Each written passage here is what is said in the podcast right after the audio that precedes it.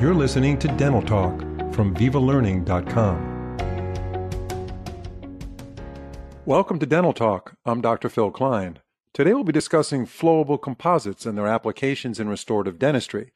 Our guest is Dr. John Flucke, a general dentist in private practice in Lee's Summit, Missouri. He lectures extensively on all aspects of clinical dentistry and has been featured at every major dental meeting in the U.S. and internationally. Dr. Flucke uses technology in every aspect of his practice and pushes his office to be on the leading edge. Dr. Flucke, it's a pleasure to have you back on the show. Thanks, Phil. It's it's great to be here. It's always fun.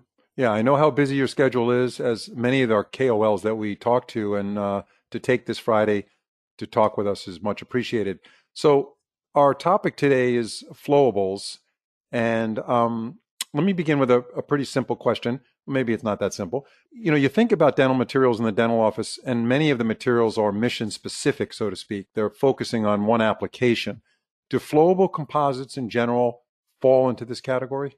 You know, actually, no. Um, and, it is funny because you do think of, you know, different materials being, you know, something that you only use in, in one specific application. Um, but a, a, friend of mine once said, and I thought this was a, a great a great idea, and I, I wish I would have thought of it, but I, I can't steal credit for it, was he told me one time flowable is like the duct tape of dentistry. And it really is true. You can use flowable composites, you know, for so many things. This week, I'll give you an example. This week, I was doing a cosmetic case and we got done fabricating the temporaries. And as we were polishing them, uh, there was a little void in uh, the material, you know, as we were polishing, and all of a sudden, number nine, there's, you know, there's, there's a little bubble that's broken through, and now we've got this divot. And in the old days, you would say, well, I guess we'll have to try and dab a little bit of extra material in there and then smooth that up, or maybe start from scratch. And I just said, hand me the flowable. We had a flowable that matched to the shade of, you know, the materials. Put that in there, light cured it, bingo. You know, it's it's ready to go. Um, patching margins on uh, different restorations is uh, really simple and really easy to do. Obviously, you can use it, you know, for small applications. You can use it as a, a liner under things. I mean, some people even use flowable composite uh, to lute on veneers. So it's just got tons of applications. For the right case, can we use flowables as a definitive final restoration? Absolutely. Now, I will say this the, the way I hedge that question is to say with the right flowable, you can use it for uh, definitive restoration. And that's because some flowables um, wear more than others. Some don't polish as well. Uh, you know, some of them have a, a fairly high percentage of shrinkage which can affect things. And so you need to take all of that into account. But if you can find the right flowable composite, um, you can use it in almost any application in the mouth, whether it be, you know, an, an occlusal or, or, you know, a, a, pit or even to do something like I was talking about with the temporary, a little divot in an anterior or whatever. But then you can also use it for small class twos and it's a, it's a great concept to use in pediatric dentistry because it's pretty easy to place. It allows you to work quickly, and those are you know always small restorations. Using them in class threes in the anterior, I, I would say probably in my practice, percent or more of my anterior class threes are now done with flowable because we can make them, you know, small, conservative, and then, you know, we can put it in there so easily. And for things like uh, you know class fours and class fives where they might be showing in the smile line and you need to make sure that you know you've got a high degree of polish and, and all that um, you can use flowables for that as well because they polish really well obviously they're they're aesthetic you can get a, a great shine and it allows you just to keep your preps as as small as you'd like so, for minimally invasive dentistry, obviously, it's fantastic application. But we we've been talking about this offline Grandioso flow by Voco. I know it's a very popular flowable. Yeah, it's quite a popular flowable among dental clinicians. I know you like the product. This particular flowable has filler content of over 80%. Why is that important? Well, before on a, on a question when I said I was going to kind of hedge my my answer and say that you can use flowable for a definitive restoration, and that's kind of where I was hedging myself on is the right material. And Grandioso Flow is it, it's just a fantastic flowable material. One of the best things about it is that high filler content of over 80%. A lot of flowables out there are around 50% filler content. That can lead to problems if you're using it in lots of applications, and for sure if you're using it as a definitive restoration. But let me try and explain that a little bit. The way that I try and explain flowables to people is if you think of a glass of water and then you add uh, you know, small rocks to it, pebbles or, or gravel. And on a flowable composite, your resin is the runny part. So resin is like the water and your filler particles are the gravel. So if you think about it, when you cure a composite, composite shrinks.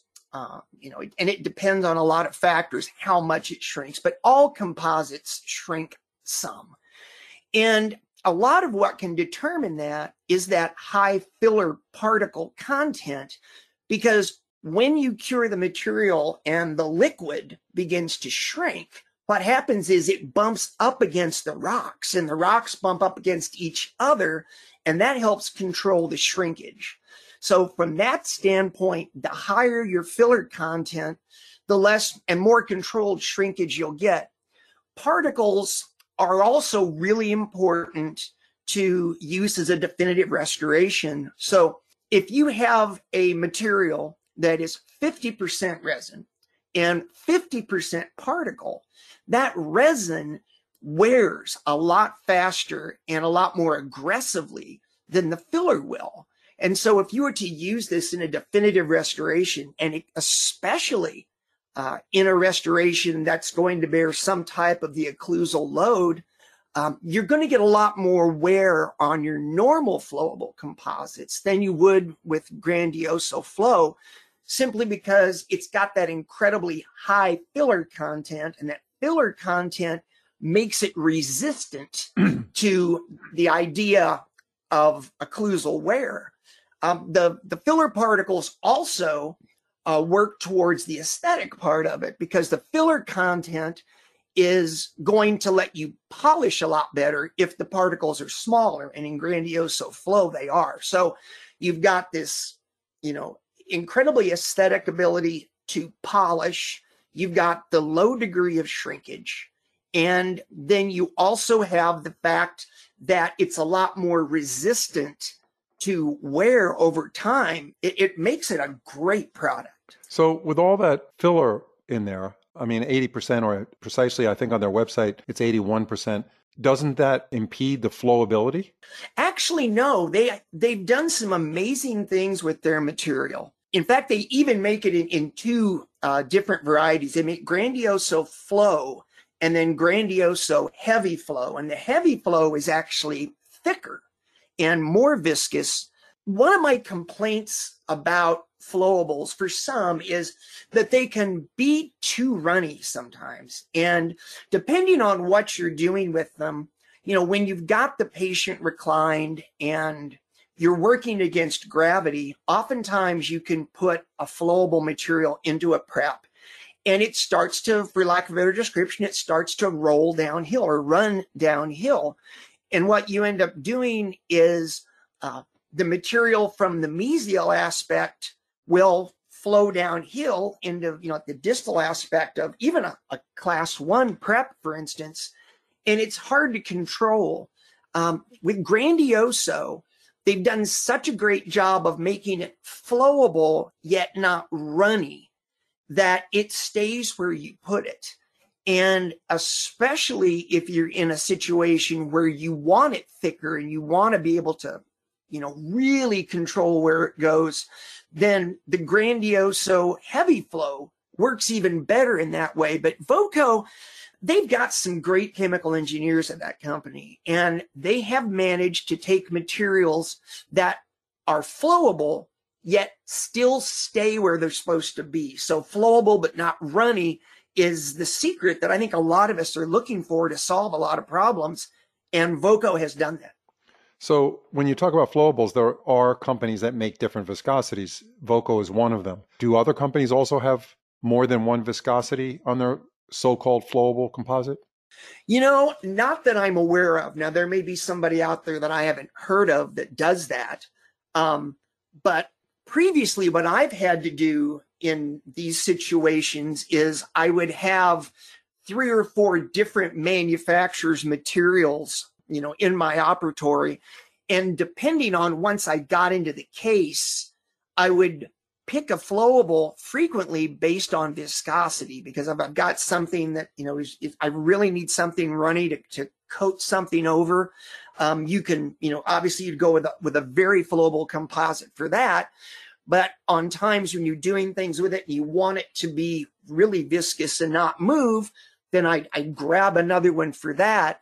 But I like what uh, what Voco has done here with this product of giving you choices. And one of the things I think in dentistry, we we tend sometimes to want to just pigeonhole things and you know I want to work with one manufacturer. And I'm not opposed to that. But the thing is, we get locked into the idea of not really giving ourselves as many choices as I think are out there. And if you understand your materials well, you'll find that, you know, just like having a, a radio, it's nice to be able to tune it into multiple stations depending on, you know, what your mood is that day um, or or what you're looking for. And I think it's the same way with materials. There are, you know, some materials that wear pretty doggone well, and those you might put into an area where the person's a bruxer or has a lot of occlusal wear. And there are materials out there. Um, you know that offer aesthetics and you know that's when you you reach for a really highly aesthetic material so i like the idea of having choices now let me be the first to say you can take that way the other way if you want to and get to the point that you're a jack of all trades and master of none. And I certainly, you know, don't advocate for that position, but I do think giving yourself options is really important considering what we do for a living. So in your classic traditional class two, and you need to get some adaptation down in the box, you're going to use the the grandioso flow, yes. not not the heavy flow, right? No, not not the heavy flow. And let me back up and say, if I'm doing a class two, and maybe it's a DO, and I want to make sure that when I go down into the box and I put the material, you know, against the pulpal wall and then on the floor, and I want to make sure that it's not going to run on down and end up, uh, you know, creating kind of a snowdrift effect where I don't have nearly as much material as I want actually in the box and more on the, the external aspect of the of the restoration. In that situation, I'll use Grandioso heavy flow because I know that material stays right where I put it. And normally what I will do in those situations is I'll take the material, I'll place it, you know, where I want it. Then I'll come in with an explorer and I'll kind of guide it along and tease it along to, uh, you know, put it everywhere that I want. Now, sometimes I get lucky and it goes exactly where I want it to go. And of course it stays, which is the great thing about the, the heavy flow. But if it doesn't, being able to move it with a composite, get it, or I'm sorry, being able to move it with an explorer and then, you know, get it where you want it, but it stays there. Uh, that's a tremendous advantage of this product. So when we talk about radio opacity, I know in the old days, and I'm going back a while now, a flowable was kind of like a diluted uh, composite restorative but now it's much more sophisticated. And back in the old days, there was a problem with radio opacity. So, you know, one patient would switch to another dentist where they would move and whatever, and the x ray was taken and they'd hold it up and go, oh my God, you've got recurrent decay. What have we done lately with making these flowables radio opaque so that we don't have that issue?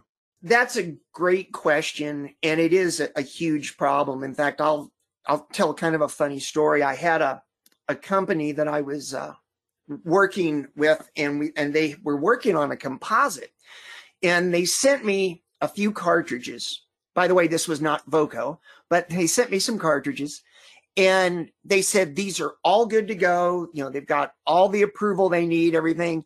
Go ahead and, and you know, take what we've sent you, which wasn't a lot. It was probably enough for like four or five restorations. And they said, place these and let us know what you think. So I had a patient in, did a couple of interproximal restorations on them. And then just by luck of the draw, next week, that patient came back for a recare appointment. And the hygienist takes the bite wings and she comes to me and she says, Those two fillings that you did fell out. And I was like, What? and I look at the at the bite wings, and sure enough, there's there's no restorations there. So I go in to do the check. No, the restorations were there. And I called the company and I said, this stuff doesn't show up on an x-ray. And they said, oh my gosh, we forgot to add the radio pacifiers to that little custom mix that we put together for you. And patients still in my practice, I still see those restorations. And every time, you know, I think, oh, oh no, wait a minute. I know, I know who this is. I know what this is. And that's kind of what we were dealing with with materials um, for quite a while was that flowables were not radiopaque. And so you'd lay a, a layer of flowable down in a proximal box, like, like you said, Phil, and you know, then the patient leaves, uh, gets transferred or whatever, ends up in another city, in another doctor's office, and they look and they say, well, you've got, you know, five cavities. And the patient says, I just had those filled six months ago. And the doctor says, well, I don't know what to tell you. All I can tell you is I can look at the x-rays and you can too. And look, you see that dark spot. And in reality, what we were dealing with was a flowable composite that just wasn't very radiopaque. So the restorations were actually fine, but they looked bad. And that can be a, a, huge problem. Obviously, nobody wants to leave decay behind. Nobody wants to, you know, have a new patient come into their practice, take a bite wing, look and go, well, it's either decay or maybe it's something else, but we'll just watch that for six or eight months. And then they come back. And if you, you know, you made the wrong call, now they've got worse problems. Nobody wants to do that. So what we ended up doing a lot of times is people would take the restorations out, then find out there wasn't, you know, advanced caries and, you know, they'd refill them.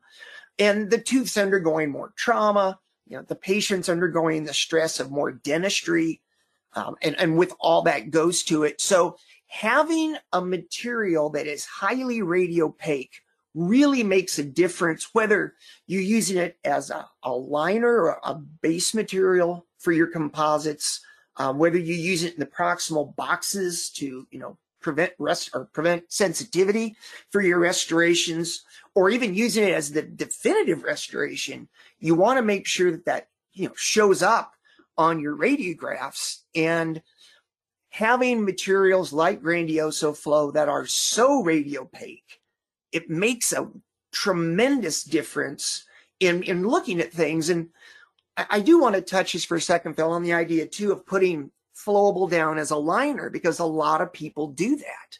I don't do it all the time, but I do do it.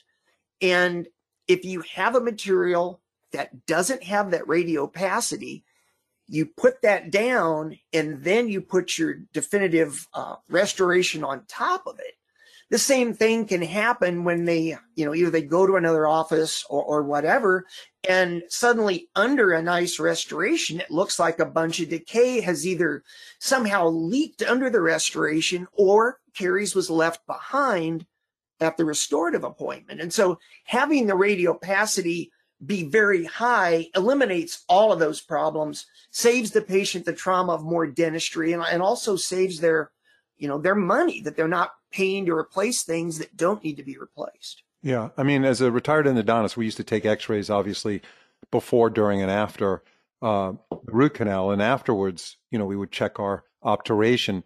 I don't know if general dentists do that, or at least in the past did that with flowables and doing a, you know, a multi composite approach, putting the liner in first, following up by the composite, and then s- making a note in the chart saying, okay, I know I filled that thing tight as a drum there's no void there. There's no recurrent decay, even though it shows some radio lucency. And then they know going forward that they don't have anything to worry about. Do you guys take post ops? Probably not, right? Yeah, I don't. We yeah. take um, when when we're doing fixed, we'll go in and, and take a pre-cementation X-ray to make sure that you know like the interproximal margins are closed and, and such. But I don't routinely uh, take a, a post-op bite wing on restorative work. Right. I mean, um, it usually like it, when things like that show up, they show up at, at a recare appointment. Right. It, it seems like that might not be a terrible idea. I mean, only from my viewpoint of the lower dose of radiation that we're now being exposed to using digital radiography. So the, the dose is, a, I don't know, 10% of what a regular x-ray was in the past. Now, are there different levels of radiopacity? Is one flowable more radiopaque than another, or they're basically all the same now? That does vary. Um, some companies uh, don't add as much radiopacifiers. I don't know of one currently that is completely radiolucent. I think they've all got radiopacifiers in them now, but some of them, uh, you know, show up white, but not incredibly white. And then you've got things um, like Voco's products that show up and, and you can really tell with those.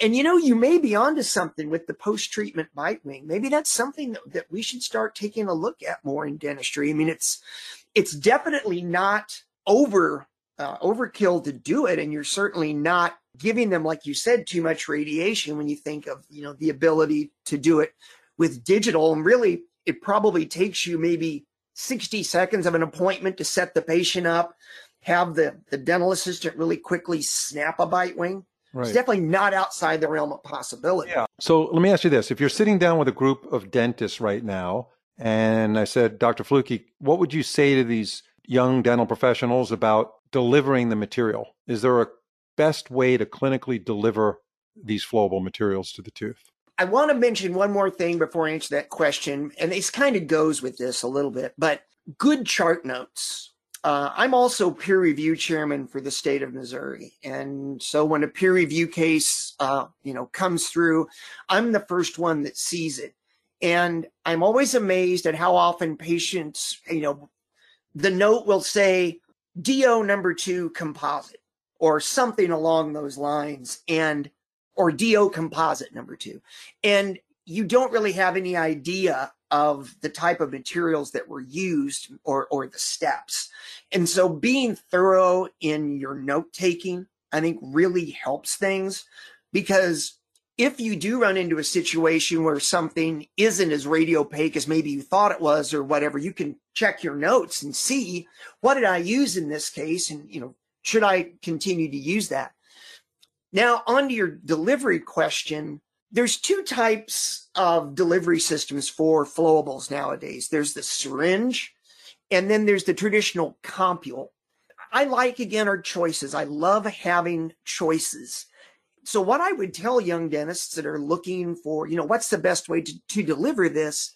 I think the best way to deliver it would be the way that you as the doctor feel the most comfortable with. So with Grandioso Flow, they they sell it in the traditional compules with a, a metal cannula, and then they also sell it in a syringe. And the metal cannulas you can bend and kind of curve around, uh, you know, the handle of your mirror, and being able to do that case by case lets you put the material once again right where you need it. And there may be instances where you want the control that comes from our composite gun. Maybe you're doing an anterior case and you're doing some class fives in the cosmetic zone and being able to squeeze that little dispenser gun very precisely extrude the amount of material you want is sometimes easier than trying to control your thumb pressure on the plunger of a syringe. But at other times, you know, when you're in the, the posterior of the mouth, sometimes those syringes are a godsend because they're much smaller and the material is much easier to deliver in the posterior because you can now express it and then tease it where you want to go. So I'm a big fan of choices and I oftentimes don't really know which delivery system I'm going to use until I actually start the restorative process because it depends on a lot of factors. It depends on how the prep turned out. It depends on, you know, how good is my isolation. It, it, depends on how cooperative is my patient. Or does the patient have just an anatomically small mouth where you're not going to be able to take that composite gun and get back in the posterior. So there's a lot of factors. And I think giving yourself choices and options in those kind of situations is key to long-term success of the restoration. So you inventory both the compules and the syringes, then obviously. Yes, absolutely. Okay. Um, to wrap up this podcast, which has been very, very good, a lot of incredible clinical information in here, Dr. Flucke. We appreciate all your insight. How have dental materials, specifically flowables, since that's what this podcast is about, how has it changed the concept of minimally invasive dentistry? You know, I firmly believe that minimally invasive dentistry wouldn't have the place in our profession that it does today were it not for flowable composites. You know, we never even thought about minimally invasive dentistry in a world where they placed amalgams. You just, you needed to have, you know, that bulk of material to resist fracture. And so you ended up sacrificing the tooth to accommodate the material. Well, now it, it's almost to the point of kind of a, a Zen philosophy of the tooth tells me how it wants to be treated. Being able to make really small preparations, remove just the amount of tooth structure that needs to be removed, and then being able to, you know, replacing tooth structure with high quality, strong, flowable composite that's that's kind of the the bread and butter of minimally invasive work. And then when you think about too when you've got a really nice flowable that you can count on to wear like the natural dentition to not you know dish out quickly or those kind of things then you can do the situations where uh, you've, you've got tooth number 19 for instance and you do uh, a distal pit on that one well, you have a couple of choices. You can just do the distal pit prep, restore the distal pit, but that does leave the rest of the occlusal surface susceptible to decay. Or you can restore with a flowable and then etch and bond the rest of the enamel into those pits and fissures and grooves that aren't carious yet and use a strong flowable that works as a sealant. And so you've restored the area of decay, but you've also protected the areas that, you know, that weren't having decay. And, you know, that can last a very long time. If you've got something like Grandioso Flow that, that wears so well, you've got a, basically a restorative option and a preventive resin restoration option, a PRR, so that you're getting the best of both worlds when you're doing minimally invasive dentistry. Yeah, that's a really good concept. As an endodontist, especially, its tooth structure was so sacred uh, as it is today. Yes. When I, when I practiced, we needed to make certain access preps to get in there and do the root canal properly, but we still maintained as much tooth structure as possible. And I'm glad the restorative dentists of today are still doing that. Minimally invasive dentistry, I think, is getting more and more popular as you say. The materials are becoming more advanced, and you can use this this hybrid approach of using different materials, even on the same tooth for the same kind of preparation, one being preventive and one being more on the restorative side. So that's really great stuff to hear that dentists are teaching that and, and they're doing that in their offices. Dr. Flucke, have a great weekend and thank you very much. Phil, it is always a pleasure to, to speak with you. And I, I just hope that if anybody listens and they, they picked up one little nugget that they can you know take into their office and use and, and help their patients that makes it all worthwhile in my book. Absolutely. And, and by the way we are getting lots of listens. We're getting over 30 to 40,000 listens per month on Viva Learning just on the Viva Learning site. Yeah. Not not including the big platforms like Stitcher and Spotify and Google Podcasts and Apple Podcasts. Just on Viva Learning alone we're reaching 40,000 listens, unique listens per month on the podcast program, and it continues to grow. So you're a lot of people are going to be listening to what the nuggets of information that you just included today. Thanks again so much. Thank you, and congratulations.